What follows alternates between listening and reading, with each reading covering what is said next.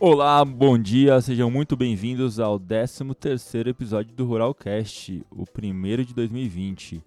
Eu dou as boas-vindas aqui ao Luiz Farias e Augusto Maia. Bom dia, galera. Bom dia, bom dia, feliz 2020 aí pra todo mundo. Bom dia, vamos que vamos pra mais um ano aí. Augusto Maia agora não tá tão rouco hoje, É, né? mais ou menos, tá rouco sim.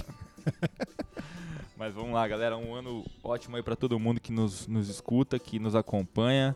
É, se vocês tiverem alguma sugestão também de, de pauta pra gente falar, por favor, nos acione lá no Instagram.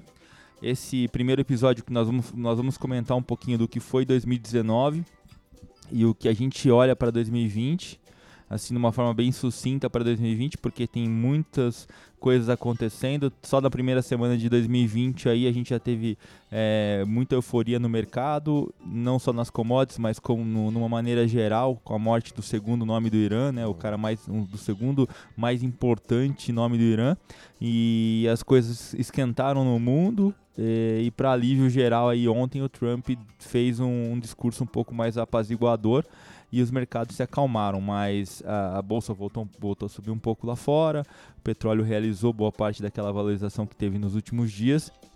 E não só para falar de esquentar, a gente também tem um problema lá na Austrália, né? É, teve um tendo um desastre tá, que tá de, de- de proporções gigantescas na Austrália que não dá para deixar de fomentar aqui também Pois nessa é. primeira semana de 2020. E tem o pré. Estamos num pré-acordo pra resolver o problema da guerra comercial entre Estados Unidos e China também, né? É, o, o assinar o- a primeira fase do acordo, todo mundo espera que seja assinado até o dia, dia 15 de Exato. janeiro, né? Então, existem algumas novidades aí nessa primeira semana já que podem impactar o cenário de, de commodities mundial para 2020. Sem contar ontem que teve informação de gripe aviária na China, mais um desastre para eles ali, tipo, já tem a peste suína já enraizada lá e crescente, né? Não conseguiram controlar ainda acabaram descobrindo aí a, a gripe suína aviária na, na China ontem também. Mas começando aí, vamos começar um pouquinho com o mercado de boi gordo, né, Augusto Maia? A gente viu aí que 2019 foi um mercado é, bastante volátil, teve uma súbita valorização, uma coisa que nós já comentamos aqui no passado, não era nada novo, né? Não era uma surpresa, a gente já aguardava esse movimento, mas só para colocar em alguns números aqui, é, 2019 saiu de uma arroba de 165 no início de 2019 para registrar a máxima próxima aos 220. É, ou seja, a gente teve uma, uma valorização de 33% nesse, nessa caminhada de 2019. E sendo que essa valorização foi concentrada nos últimos três meses do ano, a gente sabe muito bem por que, que aconteceu isso, né? É, a China Para a veio. tristeza de muitos, né? e para alegria também, De né? alguns outros, exato. Mas a China veio com uma, com uma ânsia, uma vontade de comprar muito grande, né? É, e esse, essa, essa súbita valorização trouxe benefícios para quem fez o hedge, isso é importante destacar, porque o mercado hoje ele é diferente, né? O, até no final de dezembro ele já se encerrou próximo dos patamares de 205,5 e por conta até de uma retração depois da China, a China tirou um pouco o pé, né, das compras. É, passou euforia, né? Exatamente. Teve euforia, levou o mercado aos níveis de 220, algo em torno disso. Na verdade, a, a- a questão da exportação ela foi meio constante ao longo do ano, né? A euforia foi do mercado interno que deu essa estilingada Exato. de final de ano, né? É, o que era esperado, é o É, momento de maior mundo- consumo, né? é, as indústrias não queriam estar despreparadas para o período de festas, né? Então, o período de festas ali, todo mundo tem que ter produto para vender, todo mundo notando uma melhora da economia de maneira geral, então esperava-se que o volume eh, negociado fosse muito grande, ah, e aí elas deram passos para se adiantar e aí conseguiu fazer essa valorização súbita aí num- nesse finalzinho de ano. É, mas a- um, tem um ponto. A China estava pagando patamares normais de preço no mercado internacional. No- nos últimos três meses do ano, Aumentou bem. ela né? veio muito com uma sede muito grande, diferente do que ela estava trabalhando durante to- todo o ano. Então isso trouxe também um- um- uma mudança de patamar nos preços internos, né? Logicamente, o frigorífico vendo a margem que ele poderia ter, ele foi para cima do mercado e o mercado se valorizou, né?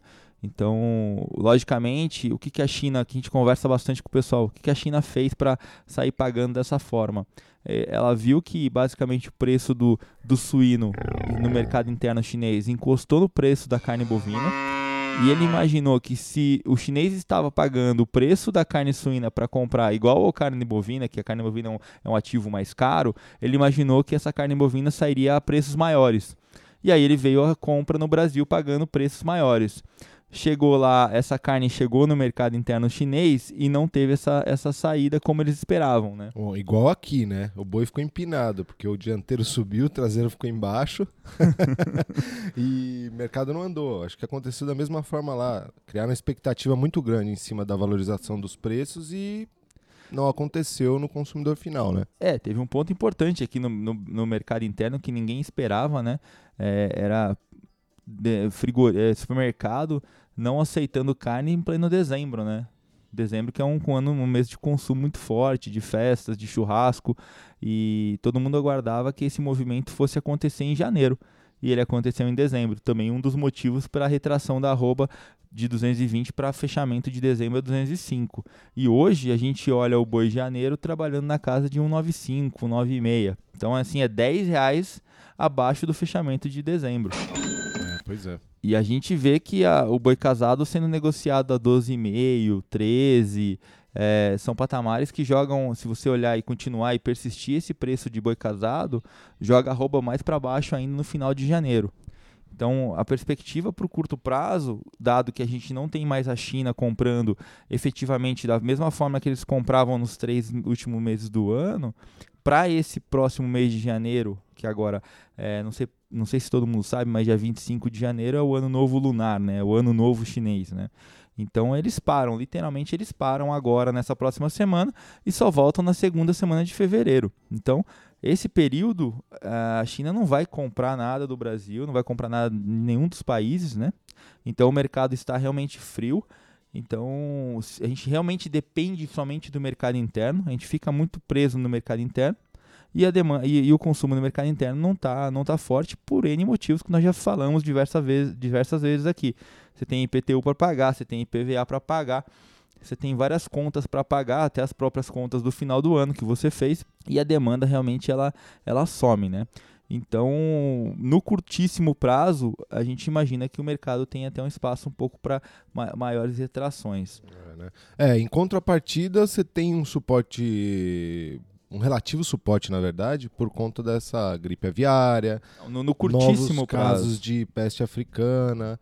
É, isso dá um certo suporte, mas com certeza, curtíssimo prazo tem espaço para mais recuo o curtíssimo prazo ele é um pouco mais pressionado do que o restante. No médio e longo prazo a gente volta ao cenário normal, cenário de, de oferta restrita de proteína no mundo, e aí a gente espera-se espera-se que a China volte a comprar, né?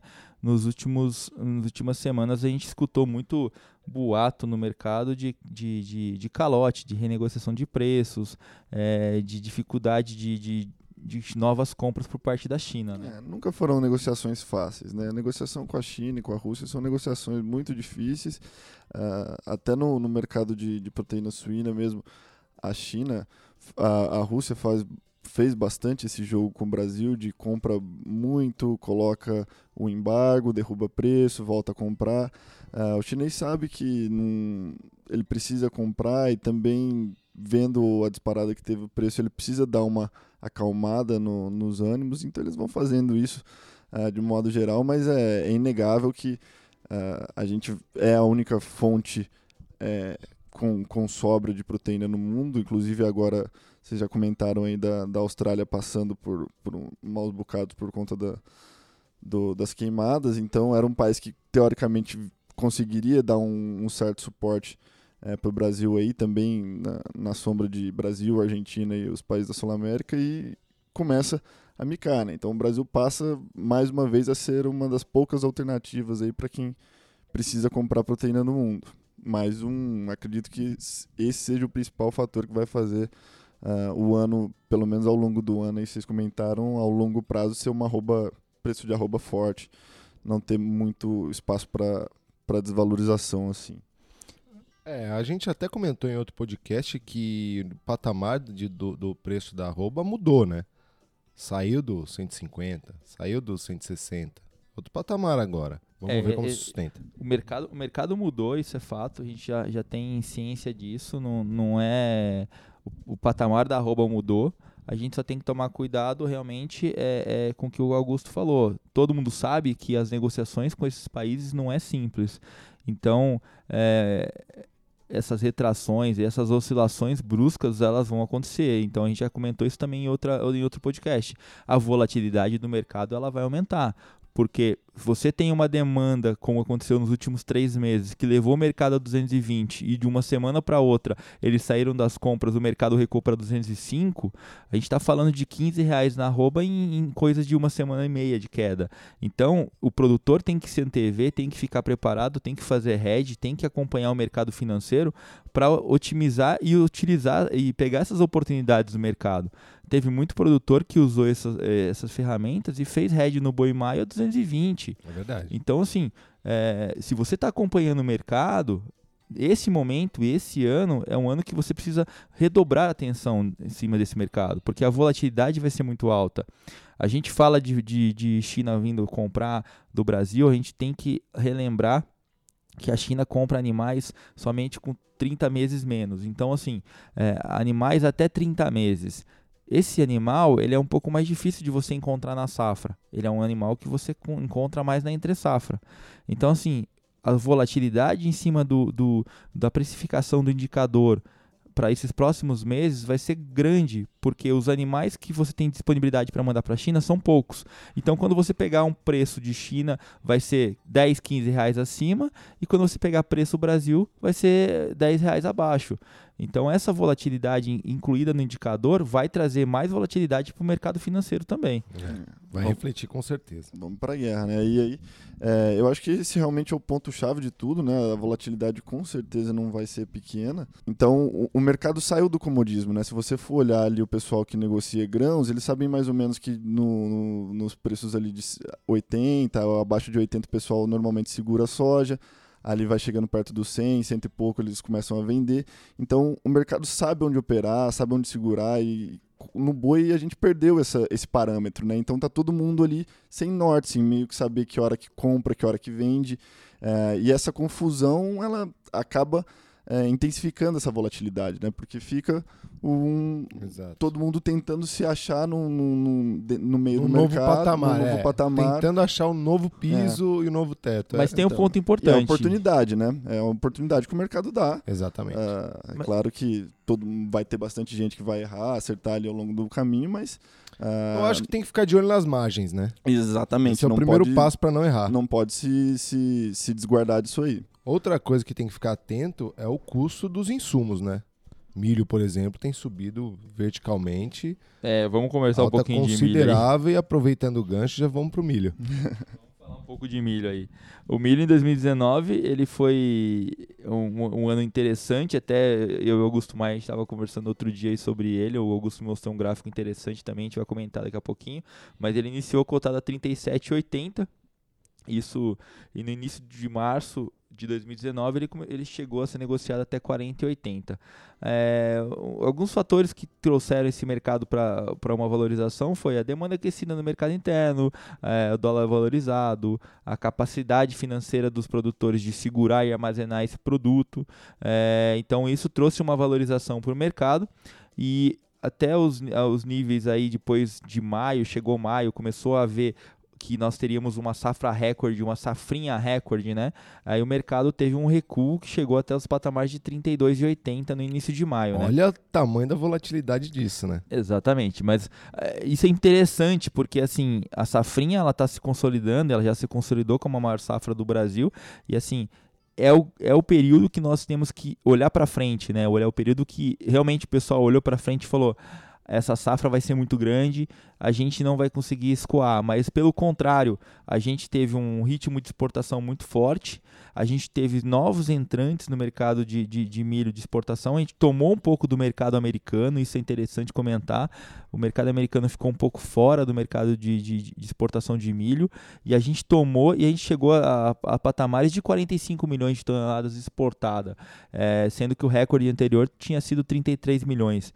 Então a gente tem um, um, um patamar, um incremento aumento de, de, de exportação muito grande no mercado de milho. Mas pode ter sido um ano atípico, né? Porque você pega os Estados Unidos brigado com a China e se fizerem as pazes, esse excedente de exportação pode ser retirado daqui. A gente tem que ficar atento, e bem atento a isso, na verdade, porque o, o acordo entre China e Estados Unidos compõe uma, um valor mínimo de trade por ano.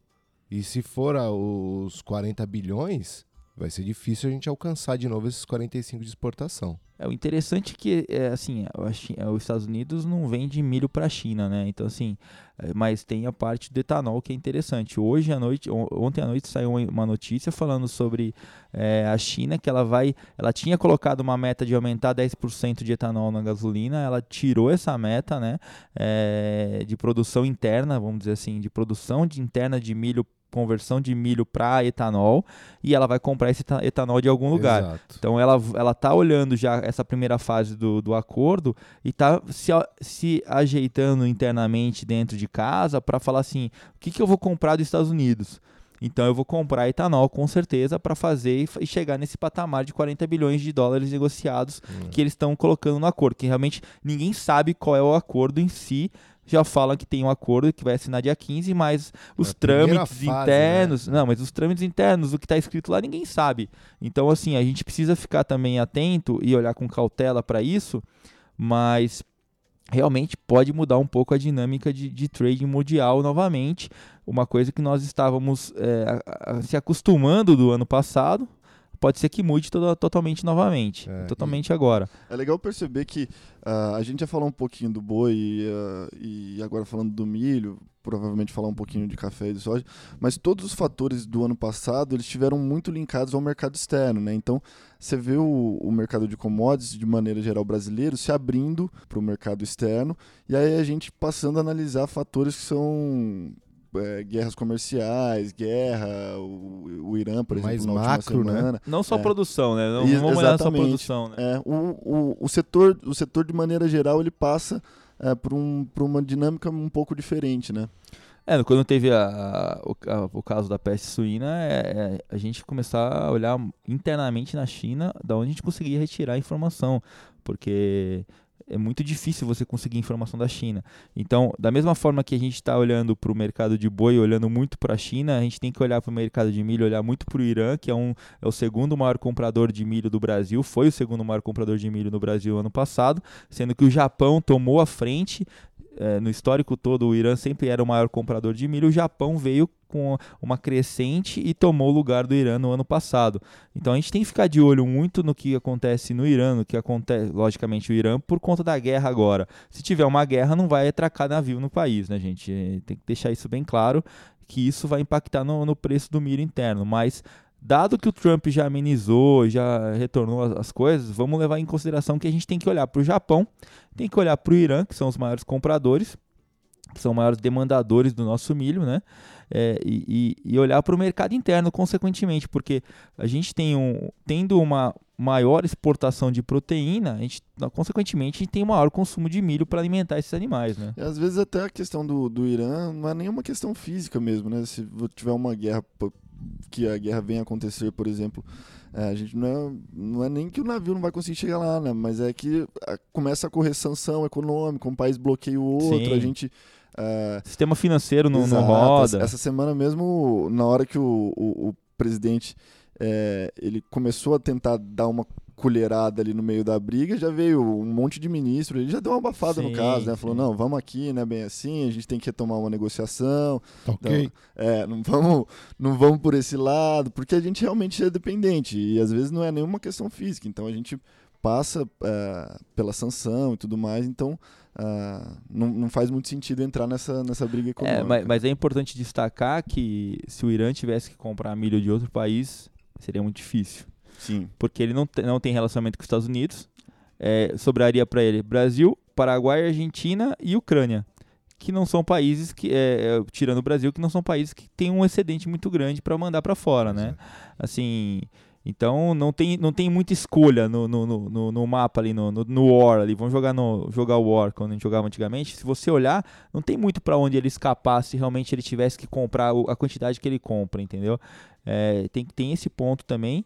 Eu acho que o que, na minha, na minha cabeça, o que realmente travaria a entrada de milho brasileiro lá seria a guerra, porque efetivamente não tem navio que vai entrar lá, nenhuma seguradora aceita mandar navio para regiões é. de guerra. Então, assim. Sanções financeiras também, né? Também. É mais é. difícil negociar. Exatamente. É difícil você fazer triangulação para pagamento da, dessas exportações, é difícil mesmo. Mas olhando a perspectiva para esse ano de 2020 no mercado de milho, é, com o dólar nesse patamar de preço que está, pode ser que ele recue, mas ele está num, num patamar bem valorizado, a gente tem uma demanda crescente no mercado interno. A gente tem é, produtores cada vez mais capitalizados, é, olhando para um cenário um pouco mais forte. Logicamente, a gente tem que olhar para o mercado de soja, que vai vir uma safra muito grande aí. É, alguns produtores em algumas regiões a gente não tem a capacidade de armazenar os dois produtos ao mesmo tempo, não tem espaço suficiente, então isso é, faz com que tenha um jogo das cadeiras ali, tira um pouco de milho, joga no mercado para receber a soja. Isso acontece, mas o produtor realmente está capitalizado. E tem feito isso muito bem, né? Esse tem. mix ele tem controlado bastante. Justamente por, por causa daquele coisa que eu estava comentando no começo da conversa, que ele sabe mais ou menos o patamar de negociação, né? Então ele sabe que ali ele pode vender, aqui ele segura, e ele vai trabalhando isso. É. Capitalizado é mais fácil, né? É, exatamente. Mas é, e tende a acontecer a mesma coisa no boi, né? A partir do reconhecimento dos patamares. Mas o milho tem acontecido muito bem. Né? Mas a, então, dentro dessas ponderações, a gente vê um ano que é um ano de, de, de valorização, que já está precificado na bolsa, uma valorização em relação ao ano passado, né? E logicamente de olhos muito bem abertos, olhando qual é o tamanho da safrinha que vai vir, safra Exato. inverno, né? É, logicamente tem que ficar de olho nisso, porque a gente viu que o ano passado, quando a gente teve uma perspectiva de safrinha muito grande, o mercado ele se acentuou numa baixa muito forte. Então a gente tem que olhar para essa safrinha e também olhar para o Japão e Irã. Falar assim, esses caras vão manter o ritmo de compra que eles tiveram ano passado, porque se eles não mantiverem esse ritmo, aí o mercado é outro. Mas a gente tem que. Então, realmente, dois pontos que eu acho que é muito importante para quem está nos escutando é olhar para o mercado externo, quem está comprando do Brasil o milho, né? E como vai o andamento dessa safrinha para 2020. É, e clima não deve influenciar tanto esse ano, né? Porque a gente não tem laninha nem el ninho. É, o clima tá bem tranquilo hoje. Ah, tirando aquele atraso da, do plantio da soja ali no Mato Grosso do Sul, um pouco do Paraná, o pessoal tá elogiando agora como tá o plantio, como tá a, planta, né? Então, assim, não tem muitos problemas aí destacados, sem contar o Rio Grande do Sul, que o Rio Grande do Sul tá com problema agora por é. conta de falta de chuva, Algumas né? Algumas regiões falta de chuva. Falta né? de chuva. Então pode ter uma quebra no milho verão lá. É, tem pessoas falando aproximadamente um milhão de toneladas. É, mas lembrando que Rio Grande do Sul, gente, se quebrar o milho lá, eles são autossuficientes. O que eles produzem, eles consomem. Então, se tiver falta de milho para o Rio Grande do Sul, vai ser para quando estiver acabando o milho lá na frente, não é agora, tá? Então, assim, eu já falamos. Fala, é um pouco diferente. Né? Falamos, com, falamos com vários produtores do Rio Grande do Sul, falamos com várias empresas, eles têm um sistema de negociação diferente, eles compram do, do, do produtor, a empresa compra do produtor, ela, ela adquire dele, isso fica dentro do estoque da empresa, ela vai usando esse volume. Então, assim, ela pode usar esse volume agora e chegar lá na frente, quando tiver a safrinha disponível no mercado, ele vai lá e agora eu vou sentir falta do mercado, do, do produto. Então é uma dinâmica diferente. A gente conversou com vários players para entender como que funciona o Rio Grande do Sul e realmente se tiver uma quebra, a, a, o impacto dessa falta de produto vai ser lá na frente e não vai ser agora no curto prazo, tá? É, a gente tem escutado muito mercado do Paraguai, muito milho do Paraguai entrando no Brasil. Então, assim, a, a, o Paraguai tem um estoque considerável, tem um, um, produto bom e tem um produto que é fácil acesso para entrar no Brasil. Então, a gente tem escutado muito isso no curto prazo. Mas acho que para o próximo ano, que é o, intuito da conversa aqui, ficam dois pontos. Eu acho que a gente tem que olhar para quem está comprando do Brasil lá fora, que é Irã e Japão. Japão e Irã, na verdade, por ordem de, de, de grandeza. E também olhar para a safrinha de 2020. É, pois é. E só montando o gráfico mental aqui, né? E terminando o retrospecto de 2019, o milho sai de 37,80 início do ano, bate 40,80 em março, em maio atinge a mínima 32,80 e finaliza o ano a 49,75. É, já viramos o ano em nível recorde, né? Exato. Num recorde nominal. Nunca se negociou milho a 50, é, pelo menos até onde eu me lembro, assim. É. Algum- poucas vezes ele já esteve perto É. desse patamar. É. e- Acho que uma vez, né? Não, É. pra, pra, pra, pra esse pe- período de safrinha é recorde. é recorde. Se você olhar para o período de safra-verão, ele pode ele te- passou desses patamares, mas período de safrinha ele é recorde. É, e, e- e a gente tem um nome para isso, né? Exportação. Foi É, a exportação que colocou esse milho nesse patamar. Então é por isso que a gente tem que bater nessa tecla aí. Agora vamos olhar um pouquinho para a soja aí, gente. Soja de 2019 foi, foi bem lateralizado até o mercado de soja, porque a gente teve todo aquele problema com o Trump, a gente olha o Trade mercado. war, né? É, a gente olha o mercado. mercado Um ano fora. resumido em trade war. Trade É. War, É, exatamente. se olhar pra tela, se resumiu a isso mesmo. Começou a 959 cents bushel e terminou a 955 ano. Mercado- Perdeu toda a volatilidade que ela tinha pro, pro milho e pro boi. Pois é, pois é. Agora o mercado interno, o prêmio oscilou bem, né? É, apesar, apesar que isso, isso que eu comentava, o mercado interno ele teve alguns momentos aí que chegou, é, não, não no ano passado, mas no ano anterior, né? Chegou a dobrar o valor da- do, do produto da soja, né? É. E, ne- e o produtor de soja não pode reclamar porque com esse dólar valorizado, né, o mercado interno estava pagando muito bem, né? O, o, o trade de, de mercado de exportação que as tradings pagavam, pagavam em casa de 80 reais, 85 reais, chegou até 90 reais em alguns momentos. É. Isso por conta do dólar, né? Então, assim, toda a volatilidade que a, que a- soja não teve, na verdade, a volatilidade que a soja não teve, o dólar teve e trouxe um incremento de preço para a soja para o produtor e, e teve uma valorização súbita im- importante até para o produtor. A gente fala que ele está capitalizado não é só por conta do milho, não, é por conta da soja principalmente. A soja é a grande responsável por isso, né? É, e é mais ficar de olho no, nessa guerra comercial, o desenrolo disso tudo, né? É, a gente teve nosso ápice de exportação em 2018, né, gente? Em 2019 a exportação de soja não foi tão, tão forte como 2018, né? Justamente porque tinha que ter lugar pra sair o milho, né? Ou, ou sai um, sai outro.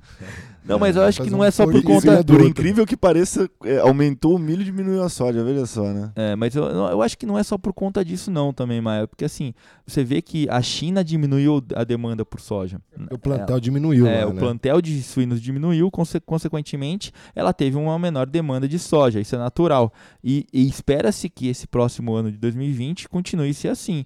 A China tem uma demanda um pouco menor ainda, é, mas se essa demanda menor for para algum lugar, com esse trade, trade war, com esse acordo, com essa primeira fase, pode ser que essa menor demanda vá para os Estados Unidos. E aí a gente tem um, um pepino aqui para resolver. Porque para onde a gente vai mandar essa soja? Soja diferente do milho, a gente manda tudo para fora, né? Poucas coisas, pouco, É, pouco fica produto pouco fica no mercado interno. Então a gente vai ter um, um, um pepino para resolver. E já olhando para perspectiva de 2020, se a gente não mandar essa soja para fora, como vai ficar a nossa logística de armazenagem para 2021, né? Então a gente tem que ficar. Pois é. É, Vai que- ter que começar a produzir porco.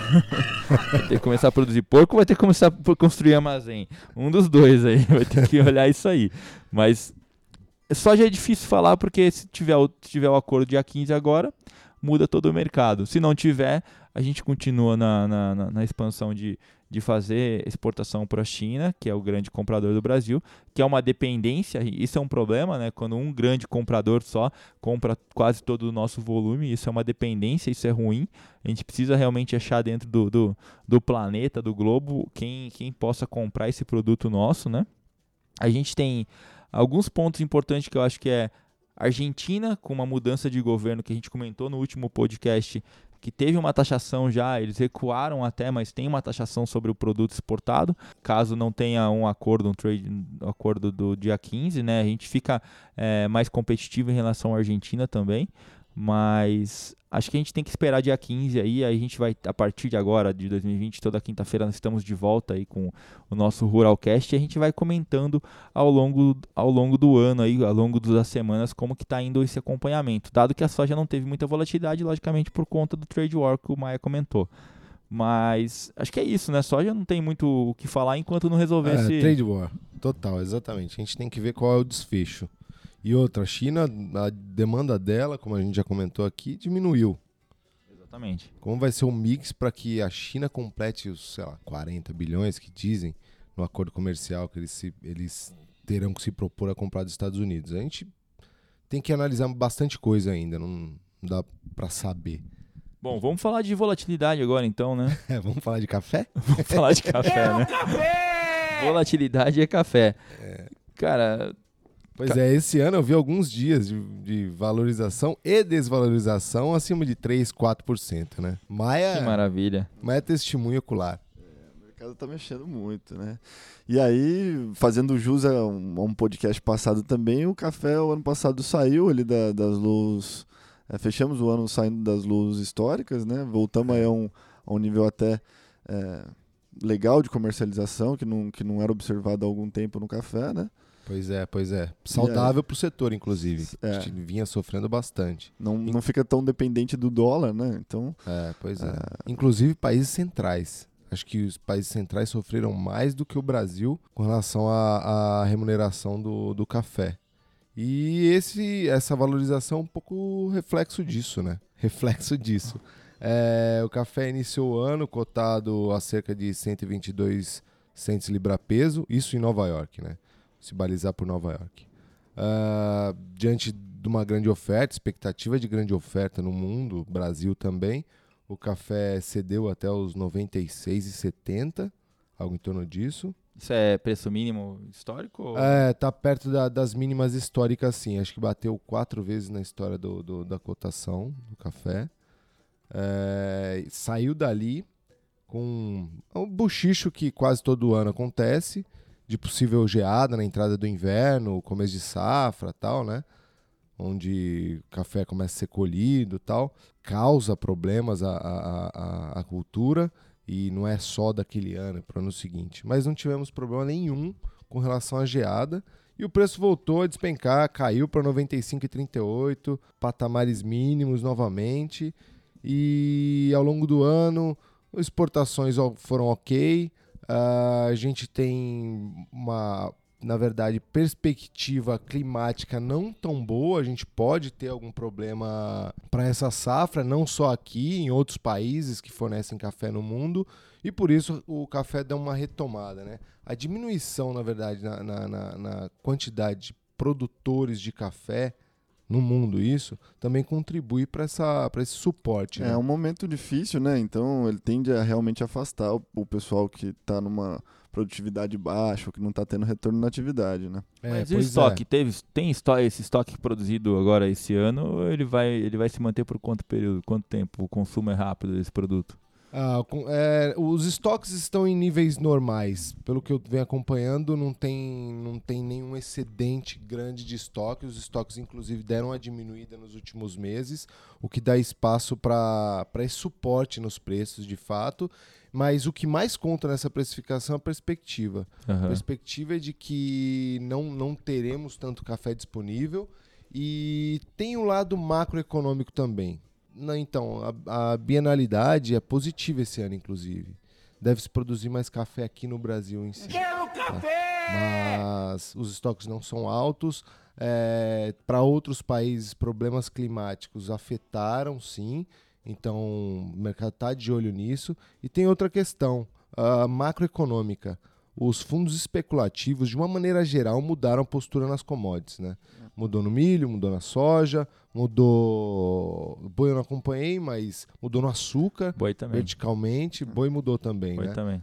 Então, mudou no açúcar e mudou no café, não foi diferente no café. Eles estavam hipervendidos no café, viraram comprados, uh, até onde acompanhei levemente comprados até então. É, e só para explicar a mudança de postura, a mudança de postura que o Luiz está comentando é que quando uh, as taxas de juros estão baixas no mundo, é, exatamente, e eles precisam diversificar tipo, os tipos de investimentos. E como a, as commodities estavam numa loa há bastante tempo, que, que, naturalmente eles entraram comprados em quase todas as commodities. Então, os fundos de investimento são players que, que ditam um pouco o direcionamento do mercado pelo tamanho que eles têm, é. pela quantidade de dinheiro disponível que eles, que eles possuem, e eles montaram posições compradas em diversos ativos, diversos commodities pelo mundo. Então, entre elas o mercado de boi, entre elas o mercado de café, o mercado de milho e até mesmo o mercado de soja, com essa possível volta da, da comercialização entre China e Estados Unidos. Então, o que a gente está querendo comentar aqui é que existe um suporte para o mercado de commodities, não só estrutural para o mercado de café, principalmente, não É. só estrutural por conta dessa falta de Não é só É, oferta e demanda de ofe- café. é, né, descendir dessa oferta e demanda, mas por conta também de novos players que estão entrando e montando posições especulativas, é, que são fundos de investimentos que montam especula é, posições especulativas para remunerar melhor a carteira, É, dado eles que olham ju- as possibilidades, né? é, é, Taxa de juros baixa, bolsa, bolsas americanas no, no topo e o, o- com essa taxa de juro baixa no mundo, é de uma maneira geral isso, você tende a fomentar o crescimento econômico. é, é uma diversificação de investimento, né? Basicamente é isso. O custo É, dinheiro cara diminui. colocar um pouco, um pouco de dinheiro em cada cesta, né? Exatamente. O que está barato hoje em dia para a gente comprar que tem Sim. upside? Commodity. Então foram nas commodities, fizeram as suas compras, Faz zeraram sentido. vendido, voltaram comprado, níveis baixos, aparentemente ganharam bastante dinheiro nessa, nessa troca de posição, né? Realizaram bem a- a- os preços e viraram comprados. Perspectiva de consumo no, no café sempre crescente. Passou a euforia dos 140 centos por libra peso. Agora tem se consolidado por, por volta de 120 centos por lib- libra peso o, o valor do café negociado em Nova York. Vai ficar Va- brigando nisso ao longo do ano, com volatilidade, claro, mas. é, exatamente. Pode recuar um pouco por É. conta da, da bienalidade positiva no Brasil. Então pode ter uma oferta maior de café, ficar bastante de olho no- nos estoques. Mas se o cenário macro continuar desta forma, o café não deve voltar aos patamares de 96, 95 que a gente viu sendo negociado o ano passado. Maravilha. Vamos fazer um bate-bola aqui antes, antes de acabar, então. Maia, o que, que a gente tem que ficar de olho no boi esse ano? Ah, o boi ainda é um pouco de exportação e ver se realmente a economia retoma, né? Todo mundo com expectativa muito boa de, de, de que a economia possa voltar a crescer, PIB, geração de emprego. A gente sabe que é, que é o, o que garante aí o colchão para o boi, então acho que essa, essa melhora de economia e o, e o mercado externo. Tá bom, uma palavra aí, soja, Luiz. Soja Trade War, ficar de olho. Agora, dia 15, tem a expectativa da, da assinatura do, da primeira fase do acordo e é mais do mesmo. Fechado. Milho, Maia. É, milho é é China. Vamos acompanhar a China e os Estados Unidos para ver o que, que, o que, que a gente pega de lá também. Maravilha. Café, o Luiz acabou de comentar. Pessoal, esse aqui foi o, o 13º Ruralcast. Agradeço a participação de todos. Alguém quer falar alguma coisa antes da gente finalizar? Queria mandar um abraço a todos e um feliz 2020. Vamos com tudo. Maia, volta mais rouco da próxima vez. Estamos chegando ao final do nosso programa. Agradeço a audiência de todos. E como comentado, a gente tem um, um- um interesse de que vocês acessem, logicamente, o nosso Spotify, sigam o Ruralcast também no Instagram. E a gente tem a disponibilidade de vocês mais de 700 escritórios afiliados espalhados pelo Brasil. Para você encontrá-los é muito fácil, xpi.com.br e acesse lá e procure mais informações sobre Red, dado que a volatilidade esse ano vai ser grande. Um grande abraço e até a próxima semana. Até a próxima semana. Abraço.